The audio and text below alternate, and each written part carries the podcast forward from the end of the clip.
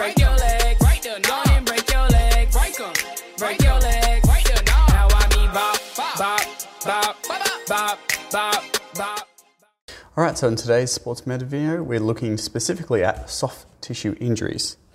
Now, when you look at your syllabus, uh, on the left-hand side, it says the soft tissue injuries that you need to be able to uh, identify, describe, talk about, etc. are tears, sprains, and contusions, skin abrasions, lacerations, blisters, and the inflammatory response, which is part of a soft tissue injury. So that's the stuff you need to learn about. What you then need to learn to do is manage your soft tissue injuries uh, using two different methods. The first method is our RICER method, so rest, ice, compression, elevation, and referral. And our second method is looking at the immediate treatment of skin type injuries. So we're going to go through all of that in this video right now. Let's do it.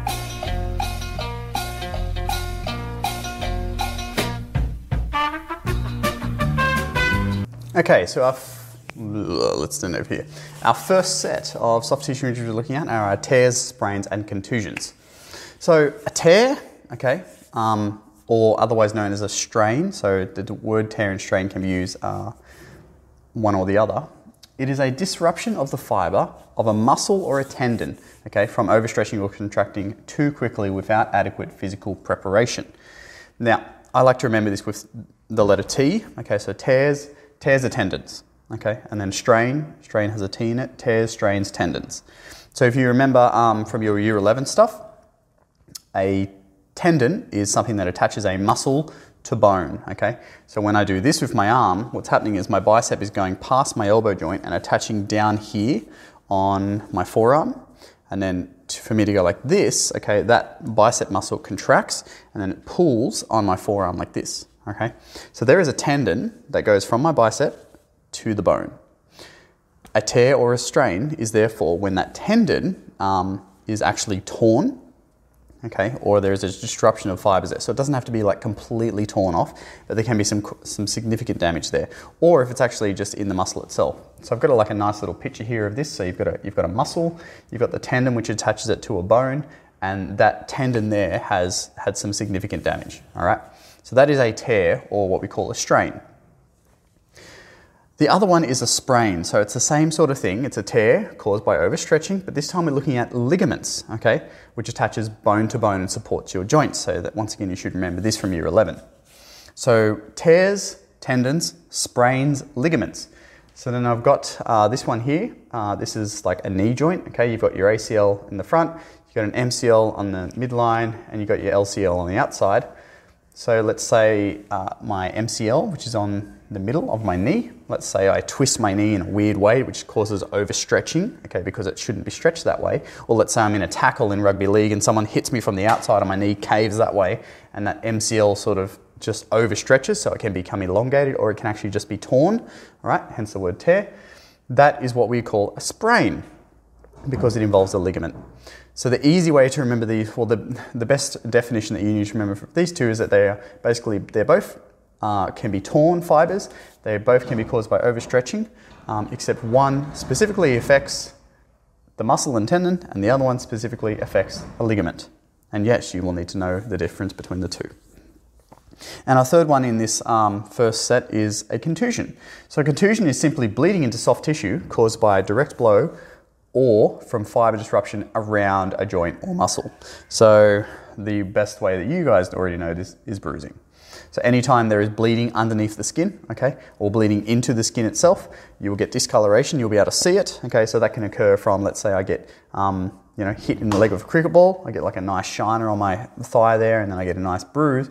Or let's say, let's go back here, um, or even here. Let's say that's my hamstring, and I have sorry, I, I have a torn hamstring. Okay, so I've, I've, strained my hamstring. At the back of my leg there, where it inserts, um, you actually might notice some like discoloration.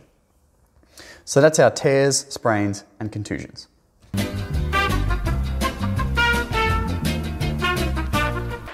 All right.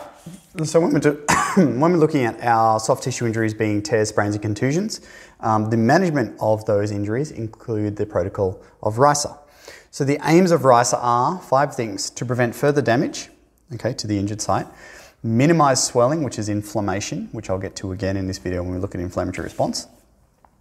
Easing of pain, okay. Um, the reduction of scar tissue, okay, there's always going to be scar tissue when there is um, significant damage, but we want to reduce that as much as possible so that we can um, increase our mobility. And therefore, by doing all these things, we should be able to reduce rehabilitation or recovery time so that the athlete can get exercising again sooner. So now I'm going to go through our five steps of RICER.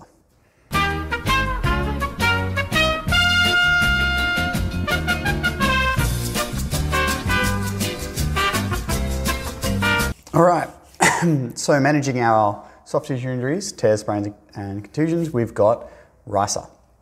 So these are five steps, and you always um, follow these steps.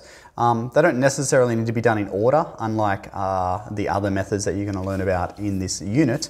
But each of these five steps does need to be completed for the athlete. Um, and if you are asked a question in an assessment task or your test um, regarding this, you need to be able to cover all five and have the details here. So, soft tissue injury, rest, the first one. Immediate cessation of activity, cessation means stop if you're unaware. So the injury, so let's, let's take, um, I'll use a common example for this video. Let's use a soccer player, um, strained hamstring, okay? Playing a game, gone, to the, gone down, clinging onto his hamstring, okay? So immediate cessation of activity, you don't ask that player to then get up and keep playing. You don't ask them to um, get up and walk off the field. You try and you just leave them where they are and you go and address them. Complete rest of the injured site for 48 to 72 hours. So that's two or three days if you're not good with math. So hamstring, you support the athlete, get them off the field, no more, no more work. The next one is ice. So ice works by um, causing the blood vessels um, underneath our skin to vasoconstrict, which basically means that they, they get tighter, so it makes it harder for blood to get pushed through your body. Um, and therefore, by having less blood at the area, it will reduce inflammation and therefore uh, and sorry, and also reduce the pain. And a reduction in inflammation and a reduction in pain, um, not necessarily not necessarily the pain, but the inflammation part means that you'll be able to start rehabilitation sooner, um, and recovery time will be a lot quicker. So the ice should be applied for 20 minutes on every two hours for 48 to 72 hours. So it's the same time frame. So for those two or three days, every so 20 minutes every two hours, you should be putting ice directly on the injured site. Okay, that has been proven to um, drastically reduce inflammation and therefore get uh, the athlete back to um, full mobility quicker. To assist um, with the ice step, we've also got the compression step. So compression, once again, assisting vasoconstriction, reduces their swelling and inflammation, um, which is done by basically stopping uh, making it harder for, once again, the blood to go to the injured site. So what we're doing is we're getting a large elastic bandage, okay, wrapping it directly around the injured site, um, and then just like above and below the injured site too. You don't need to go all the way up and down a limb like a snake bite, for example. But let's say if it's my knee that's done, you would do my knee. Oh no, sorry, we're talking about a hamstring. Duh. So you do your hamstring here, okay, and then probably just go down to just above your knee, and you might come up and do your glute as well, um, just to and the, the, bandage should be tight without cutting off circulation, but we do want it tight to support that vasoconstriction um, for once again 48 to 72 hours. so our next one, our fourth, um, fourth stage is elevation. Um, once again, helping reducing vasoconstriction and specifically in this time blood pooling. Okay, um, so what we're trying to do is elevate the injured site as high as possible. Um, ideally, you're going to be able to elevate it above the heart. So that's going to be hard with my hamstring unless I'm just like laying flat in a bed and I've got my leg up in a sling um, for 48 to 72 hours, which you, you know, would see in some serious cases. Uh, but we do want to try and get the injured site up as high as possible because that way gravity is not assisting blood going to that injured site. The less blood at the site means there's less inflammation. Less inflammation means faster recovery. And our last one here is our referral. so even though we can be really good sports med people and we can do all this stuff and we can tell our athlete to do all this stuff, the athlete still should be seeking immediate medical attention, ideally from a doctor, but if not a physio, to check out you know the, the extent of the injury, um, make sure it's not too severe. Okay, so what you think might be just a sprain or a strain could be something really bad, and they may need surgery, um, which you know ice and compression isn't going to do much for, but they do need to get that um, referral from their doctor to obviously get that attention because the sooner that they can be seen by someone um, more qualified than ourselves, they'll be able to commence their rehabilitation sooner and therefore get back to playing faster. So that is our RICER. So commonly in an exam, you'll be given a question uh, that says like an athlete is doing this thing. Um, explain or identify the injury. So you'll be able to do like soft tissue injury, and if it's soft tissue, you would then apply RICER. If it's hard tissue, we would apply something else, which we will talk about in our next video. So that's that part. So now we need to get on to our skin injuries.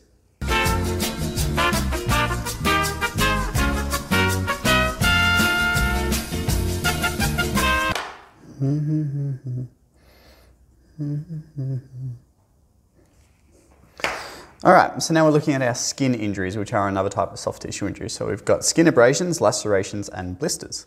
So a skin abrasion or an abrasion is just when the outer layer or layers of skin are removed, usually from a scraping action, and you would know this as a graze. Okay, so imagine you know you're you're riding your bike down the road, you you know you're going hell fast at like 12 kilometers per hour, and you come off, and you you know you get your knee or your leg or, or something done on the road. Okay, that skin comes off, it's bleeding, there's open wounds and stuff, you've got like dirt and gravel in it. Um, it's an abrasion, okay? So the wound should be cleaned from dirt and gravel um, just to stop infection. Uh, and depending on the depth of the abrasion means that you will either need to, you should either A, seek medical attention, um, or B, you know, just bandage it up and get on with life, take some cement.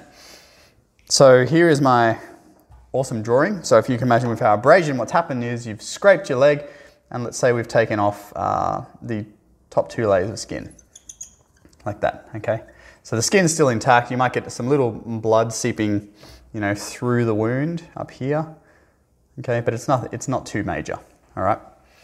If your abrasion is that intense from the, the gravel, so like when like a motorbike riders come off and they're not wearing protection, they take off all the layers of skin, okay, and it's just like muscle and bone is exposed, that's not the type of stuff you're bandaging up, okay? That is like straight to hospital kind of stuff.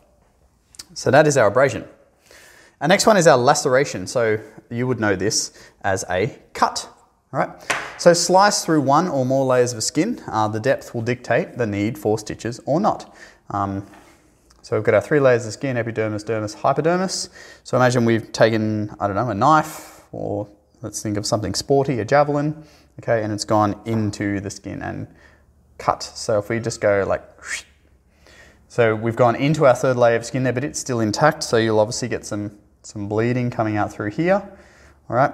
Um, three layers of skin, you're probably going to definitely need some stitches for that one. And our last one is our blister. So blisters um, are caused from heat or friction, okay, which cause inflammation between the layers of skin. Now, I don't know what you've been told. You don't pop blisters. Okay, popping blisters will open up the wound for infection, and then it can take um, the healing a while longer. If you simply bandage a blister or put band-aids over it and let it heal of its own accord, the inflammation will eventually be, um, and the fluid will eventually be reabsorbed by the body, and the blister will go away. So what that looks like here is, let's just say we've got um, the two, our top two layers of skin, so nothing bad, just a new pair of shoes. And you've got this bubble fluid here, which means that the top layer of skin now goes like that. Okay, not under there. So that's our blister, all right? And if we just like put some Band-Aid on it, that fluid will eventually go back into the body and it'll all be good. But if you pop it, you could disrupt the layers of skin, cause bleeding, cause infection. Um, yeah, bad stuff. So there are our skin uh, injuries. And now we need to talk about, um, according to the syllabus, the immediate treatment of skin injuries, why it's important and how you do it.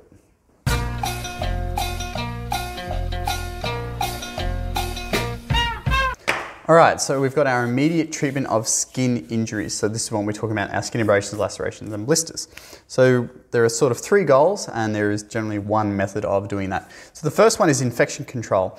So not only is infection control important for the person who's hurt, okay, so if somebody grazes their knee, we don't want um, that wound to become infected and therefore take longer to recover because the, the goal here is to reduce recovery time as much as possible. But infection control also applies to the first aider. So if you remember your first aid from year 11, that means that the first aider should be using gloves and definitely sterile bandages for the wound, etc. If you're going to apply gauze or pressure or anything, you need that stuff needs to be sterilized too. Um, with the goal of obviously protecting the first aider from infection and protecting the wound itself from getting infected. The second one is that we want to minimize blood loss, and by minimizing blood loss, we're actually minimizing tissue damage. Okay, so muscle um, and tissues in the body are living things. They require oxygen um, and iron to survive, and if blood seeps out of them too much, it will have a lack of oxygen, lack of iron in the tissue itself, and therefore become degraded and um, become damaged. So we want to minimize that, and the way that we do that, and this is the way that we treat um, soft tissue injuries, is we apply direct pressure to the open wound to assist in the blood clotting process um, and therefore assist in the healing. So even though it's going to hurt, okay, it probably already hurts from the graze or the cut, but then you go and you get something sterile like a gauze or a bandage, and go straight on the site and you just hold it. Um, ideally, you're going to get the uh, patient to hold it there themselves, but if they're in too much pain, you can hold it for them. All right, and you're going to hold that there until it clots, until it stops bleeding. All right. And by doing that, what we're doing is we're actually promoting the healing process and therefore reducing recovery time and getting our athlete or our person back on their feet sooner.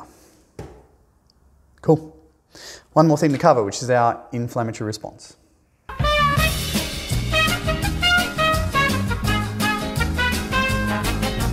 All right, so the last thing you need to understand is going on here with our soft tissue injuries is our inflammatory response. So, inflammatory response is the initial healing phase of the body, um, which is what we call the acute inflammatory phase. So, if something is short term, um, we call it acute, and if something is long term, we call it chronic.